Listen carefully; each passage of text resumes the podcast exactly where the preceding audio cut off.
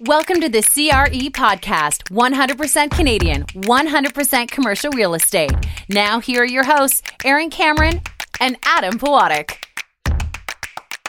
Hey, this is Adam from the CRE podcast. The episode you're about to listen to was recorded a while ago. So it's a little bit dated. It's from one of the conferences in 2023. It was released in video format at the time for anybody that wanted to watch Aaron and I speak in person. But this, of course, will be the, the podcast platform.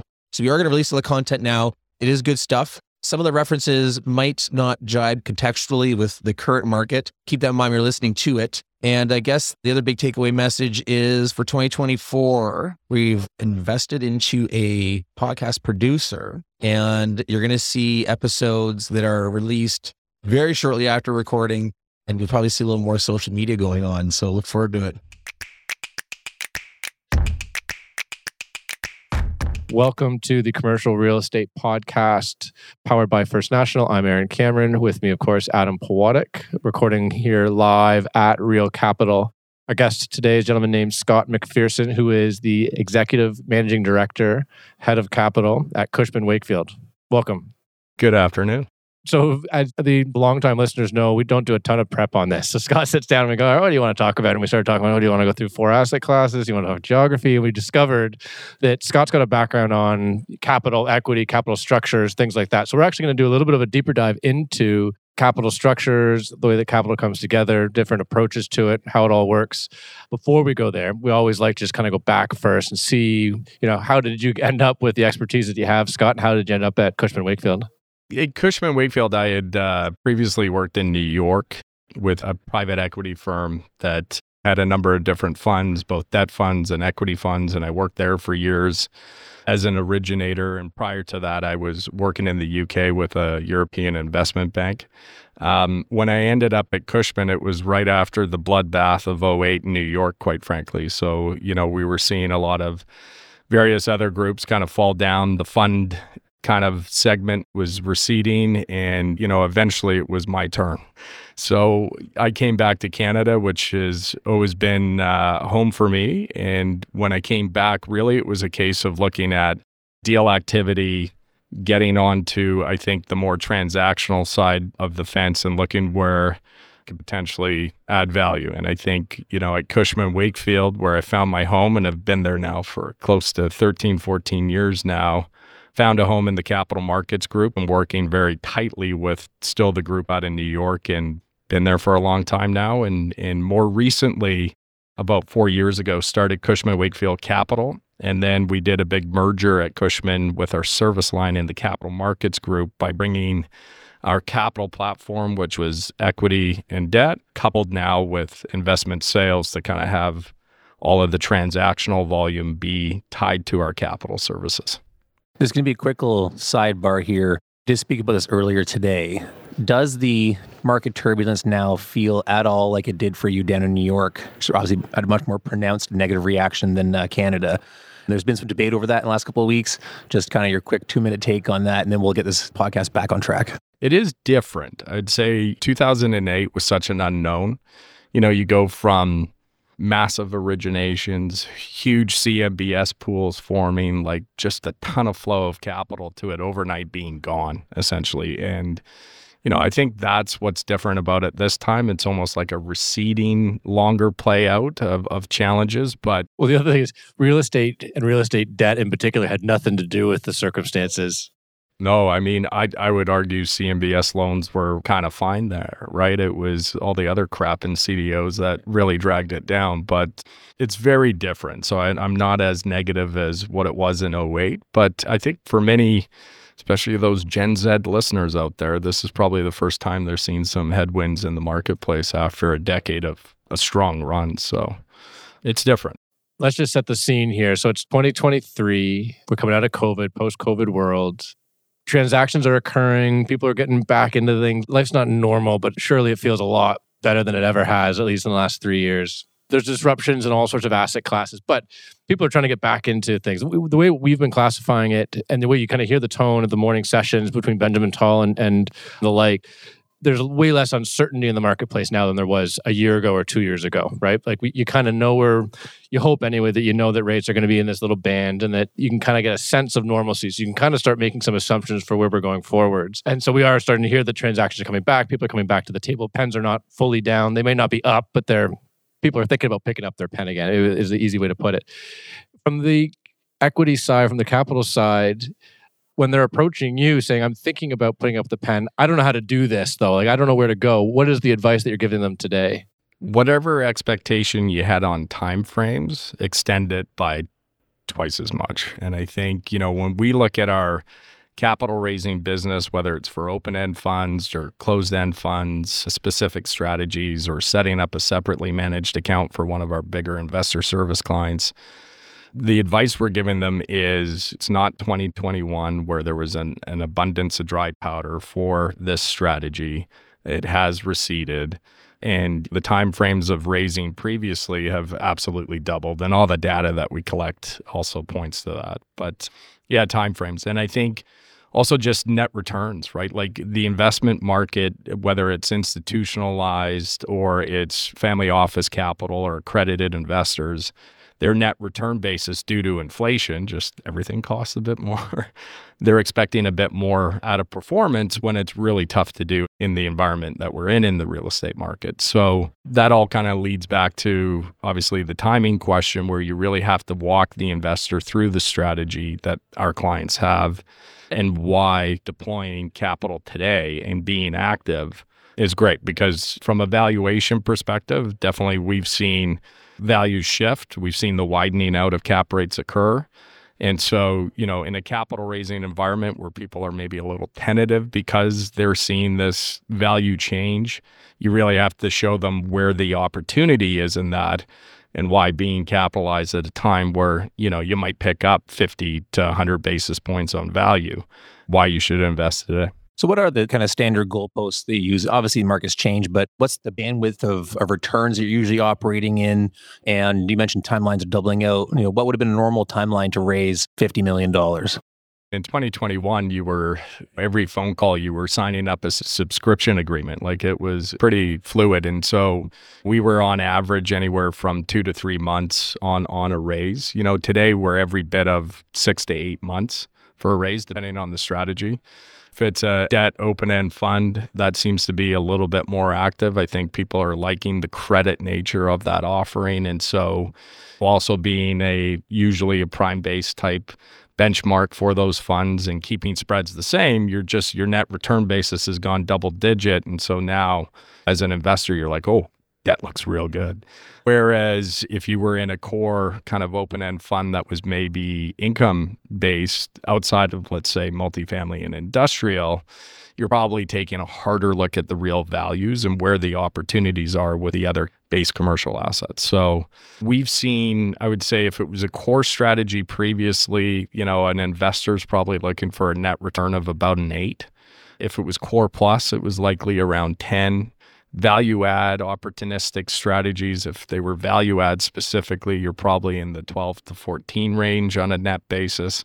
And then opportunistic capital has always kind of been 15 plus from a net basis. And so i'd say it's relatively the same. It's hard to get higher than that in those strategies but on a net of fee basis. But i'd say we're probably 100 basis points higher across the board on all those strategies is that just tangent? Like Adam and I are clueless on a lot of this stuff. Adam, I'm sure knows way more than I do. I focus so much on the debt world. My head's spinning. I have no idea what you're talking about most of the time. But isn't part of the challenge? I mean, you, you just mentioned the, the debt fund, the prime based fund that's gone up and it looks really attractive. The traditional capital stack, that's the low yield and everything kind of tranches up. But if the debt fund's gone up a couple hundred basis points, why hasn't everything else moved to the same scale? Or should it? I mean, I guess maybe we're still in the, are we still in the phase of which it does, right? So that higher cost base, you look at anything opportunistic in a closed end fund environment, you shift that cost of funds up on the debt side of the capital stock. Interest expense being as high as it is, the reserves being as big as they need to be, that challenges projects coupled with higher hard costs, right? Across the board, we've seen on a lot of the debt side of the business, we've seen a lot of our construction costs the QS reports probably go to 18% year over year. And so in this environment to see that, it's challenging. And so throw in interest expense challenges and still trying to get back to net of fees, high teens type return to your LPs, really tough. So, who's this impacting most in the current market? Who's taking it on the chin on the equity side? I would say that the development community is probably the most challenged just currently because of those variables where hard costs are shifting on. That then challenges the landowner potentially. They've got watermark 2021 values still in their head. And we've seen land pricing shift a good 20%, depending on what it's zoned for. But, you know, if we're thinking about that multifamily condo side, I think that there's some headwinds there. But What's interesting in Canada versus, say, some of the stuff that I work on in the States is we're mostly a recourse environment here. So a lot of the groups are extremely well capitalized. Their liquidity thresholds are a hell of a lot higher here, probably the highest I've seen globally. And so while it's challenging, I think things just aren't happening as quickly as they probably once were. And that's affecting returns as a result. I got another angle to question for you. So I'm a passive investor with $50 million. Lucky me. I've been coming to you saying I want to get my money invested in real estate. It's 2019. And what are you recommending me to get invested in versus what you would recommend for me today? I think at 19, we were doing a lot of opportunistic type raises for funds or single LP type project specific. And so I'd say we were definitely seeing the trend in industrial the uptick there. Just funds open ended, closed ended. Like it's just most of, well, both were fine. Like I think both were very liquid. So it was really a preference of the investor how much they wanted to move up the risk curve. I think when you look at your more institutional pension fund based groups, they're probably more core focused as a balance of their portfolio versus taking on value add and opportunistic risk. But that private investor, that family office, they've got two times equity multiple on their head all day long. And so a lot of that capital we saw move up the risk curve in 19, take on that opportunistic risk for the returns that were being achieved. And there was an abundance of new construction in this city and throughout Canada. And you know, returns were were holding. And I think they've only just recently been challenged. So in 19, we were definitely pushing, I think, more value add, opportunistic closed end fund strategies and opportunities for investors to come in. And then today, aside from timelines and checking my expectations on yield, what would be the investment strategy? almost like a return to core in a way, where I think if we look at outside of the debt metrics, which we see a lot of active capital wanting to those that have dry powder looking at that strategy. When you look at a little bit of the widening out in cap rates starting to occur, the value gap maybe coming in a little bit clearer, as you had mentioned, as we hopefully are starting to get a lens to how our capital stocks are going to be priced going forward in 23. Getting to a net return basis, I think it's going to be a lot more fluid potentially on the core side. I think there's just on development right now, just certain challenges around absorption, cost base, and whatnot that the investors that we speak to I think are kind of returning to their security blanket a little bit, and that heavily being based on core strategies. Do you invest your own money into any of these funds? I do. Full disclosure, I guess, by the Securities Commission. It's with under the 5% threshold. So we do. And I think our capital markets group at Cushman, we're a true capital markets group, right? It's not just a realtor saying they do capital markets work. We are a capital led capital markets group with the transaction side. But we've got unique opportunities where, as a stamp of approval, we're invested in the LP on an individual basis, not Cushman itself. There's unique circumstances there, but yeah, we practice what we preach. What's your risk profile then? Where do you tend to put your capital? Are you in the flight to core or uh, seeking those fringe returns for the home runs? No, I think I've made bad decisions on the equity side of things. So I have to be focused on opportunistic type returns. But much like I think probably you two. I'm a 40 something ish individual who's looking probably still in the growth mode of my investment decisions. I'm not really looking for the stable coupon just yet. Hopefully, have a number of years to continue to work to make it back if I make bad decisions. But I would invest in some of the opportunistic stuff. But even the core is interesting, right? When you look at just long term cash flows, the growth that we've seen in rent and multifamily and industrial. The fundamentals are there.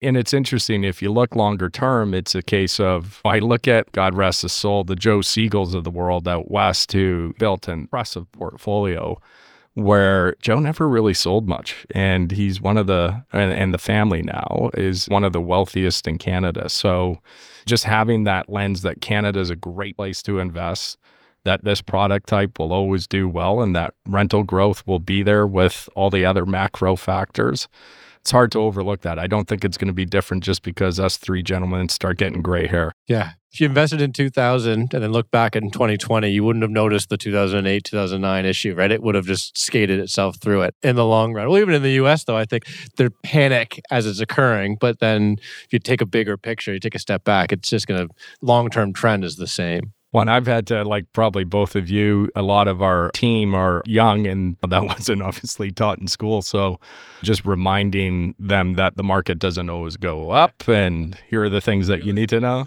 What's a waterfall? Waterfalls are built in place for LPs to kind of disproportionately promote their GPs. And so a waterfall as you can imagine, has a bucket of capital full of water with a bunch of different hurdles. And as the distribution of capital or the water hits the different hurdles, the GP is disproportionately promoted for the success of hitting those IRR thresholds. So the better the project does, the better the outcome. Correct. The greater the return for the person taking the most risk in the investment in the first place. Absolutely. And I think when you look at some of the GP and guarantee thresholds that they put up versus other LPs, let's say in an LP, they definitely take on a lot of that risk and they're being promoted for that and the success of execution. Are people hitting their waterfall marks for deals that were structured within the last couple of years? Depends on what product type. I think if we look at those GPs that were industrial focused, they've done extremely well and probably continue to. It was the one asset class throughout Canada that actually had positive growth in sales transactions last year. Multifamily is probably a little bit tougher today, just on new product, where if you're building to a core strategy, just that cost base, I think, has probably been pretty challenging for you. The offset of that, however, would be the rental growth story is a real one. I was just on a panel with Julian from CapREIT, and he was talking about 20 plus percent rental growth across their whole portfolio. It's their leasing spreads incredible because they do have older stock. They do, yeah. And so you could see how we've seen in certain GTA markets where your 1800 on a roll is moving to 2600 bucks and you're like this is 20 year old product. I mean, I looked at one just recently. It was Kitchener Waterloo. It was nine hundred dollar rolling to two thousand. Are you an LP in that one? Yeah, no, I wish I was, right? But but that's there are lots out there, right there that are like that. Hundred percent, yeah we've only got a couple minutes left. When we sat down and first kind of explored this topic, you had talked about just a shift away from fund investment more towards direct. Why is that? When we look in Canada, GPs that we work with or investment managers, you know, a lot of their funds have been heavily weighted in the institutional capital source. And whether it be allocation issues or the denominator effect kind of being a principal reason why those groups are challenged to invest today, I actually think it's just a case of the pension plans in Canada today are becoming a hell of a lot more real estate intelligent. Whether it's because, generally speaking, it's 15% of their portfolio, that's a significant amount but what we've seen when we've pulled kind of the top 100 pension plans is they've started to build out their own direct invest platforms. So whether that was through buying an investment manager or investing in one, or just again having that astute knowledge locally within Canada that from a domestic standpoint, they're kind of worried about their own book. And so the shift has been towards that private capital being more active in funds, where whether it's Canada's biggest family offices or wealth management platforms or that accredited retail investor, that need for that capital, the more active that we see in the market today. Does that not lead to more conflict? Because at least in a fund, it's kind of like I've got your money, I'm setting my goalpost, I'm achieving the strategy that I had said. You sit there and take your yield. But versus if you're involved direct, you feel like because you're less passive, you've got more of an opportunity to voice your concerns and it just leads to more debate, perhaps, and maybe conflict's the bad word. I wouldn't say it's conflict versus say you've got a ton of existing relationships. And I think, you know, out of the hundred that we pulled or so, they're going to keep those relationships. They've had great returns with them, long partnerships But I think it's more when we're looking at bringing new relationships to the fold, they're going to lean on their own internal platform more than investing with a new relationship. Definitely when they enter new markets. So we do a big, big part of our job is taking Canadian capital and hitting the foreign markets, whether that's with our neighbors to the south in the United States or over to Europe. We're making those kind of stellar tier one introductions to GPs in those markets. That's where, again, the cycle of their strategy is let's lean on the best in class investment manager in those markets. And probably until they get educated in those markets, they won't start to either buy or build their own platforms foreignly. So, the Canadian capital landscape has definitely shifted, right? It's unique, but what we can overlook here in Canada is we just have a ton of private capital sources that are opportunistic, invest for the long term as well. And so while they may be sitting down and thinking and reading the OM two or three times over versus just once before, I think when the capital markets settle down, the value question mark is now answered and stability seems to be in place. It's easier to calculate what my net return is going to be. And we'll see that activation of private capital again into funds and other projects because that is the anticipated return is kind of springtime, which is not that far away from where we're sitting right now. Do you believe we're a month or two away from seeing a big uptake and I guess making your job a little easier, more institutional transactions taking place? Is that the vision that uh, you've got? I don't. No, okay, all right, counter. Well, I like that because at the real estate forum in December, it was Q3 2023, baby. Like that's what everyone was saying. We're coming back. Yeah, I don't see it. I mean, I think, don't get me wrong, there'll be a lot of good strategic opportunities. I think you've still got whether it's NAVs or pricing expectation of those with product, those vendors, you know, they're not going to release things at a discount just because the cost of capital is a little bit higher. So I don't see transaction volumes picking up. You take a look at the first couple of months of this year in Canada, I think we're a 40 to 50 billion dollar market per year on investment activity. So call it 4 billion ish a month.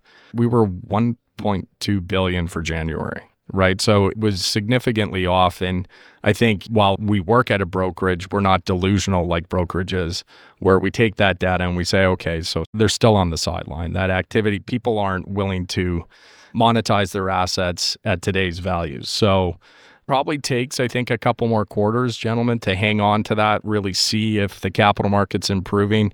If you were a seller, right, and you're seeing inflation drop off, you're assuming the bond markets will react. You're assuming the overnight rate will come down. And as that cost of capital gets cheaper, that's going to free up that growth in the free cash flow of any investment you make. And so if that capital becomes more liquid, then I think product gets a bit more scarce, pricing goes up, and groups will wait until I think they see that. And I'd love to be opportunistic and say, hey, I think it's going to happen this year, but likely I think we'll have to wait until we're kind of sub 4% on inflation and we see the overnight rate take a cut first. And then people will be like, oh, we're recovering. Cost of capital is going to be cheaper. Activity is going to pick up. I want to pick up whilst we still think there's a discount out there. And I think that's likely Q1 of 24. And that window will be small. There's a good, in terms of timing. Correct. Yeah. If a market is difficult to get in and out of, the window is going to be uh, uh, pretty tight, I think. And I think listening to Benjamin this morning here at the conference, it's smarter people than I who are predicting that. So, really, I think if the cost of funds come down, you'll see that splurge of activity go. Is it going to be the same as 2021? No, because I don't think we'll see bond markets like that again. Will it return to a 40 to 50 billion dollar a year type clip on trades for sure. And that's likely in 24. But I don't think our team's delusional that 23 is going to be fruitful halfway through the year. I think we're in for a fight. So then, are do the yields return? Right, I'm just trying to do the math. Like you're never going to get maybe it depends. I guess what you're comparing to. Use 2019 as the base number. That's probably the easiest way to do it, right? So, do the yields return, like whether it's the core, the core plus, or the the opportunistic? Are you getting back to the same thresholds that you were in 2019? Assuming again, you know what you're suggesting sounds reasonable that we're never getting back to the 0.5 five year Canadas, right? Or the overnight rate being effectively zero. I think values will return. So where the yield may be, it could be set a little bit higher than where it was in 21.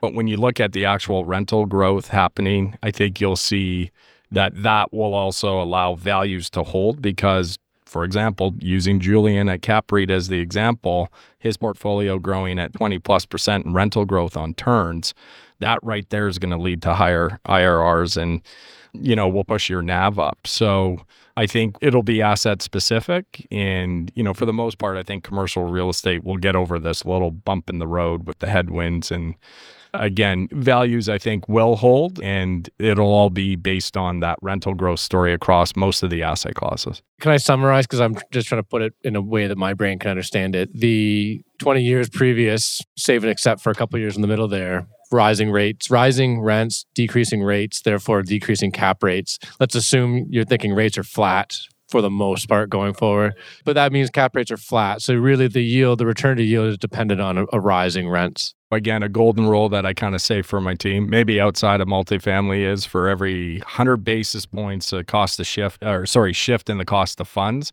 cap rates will move 25 to 30 basis points. So if we've seen cost of funds kind of go up 100, 200 basis points, you know, cap rates should shift mathematically speaking 30 to 60.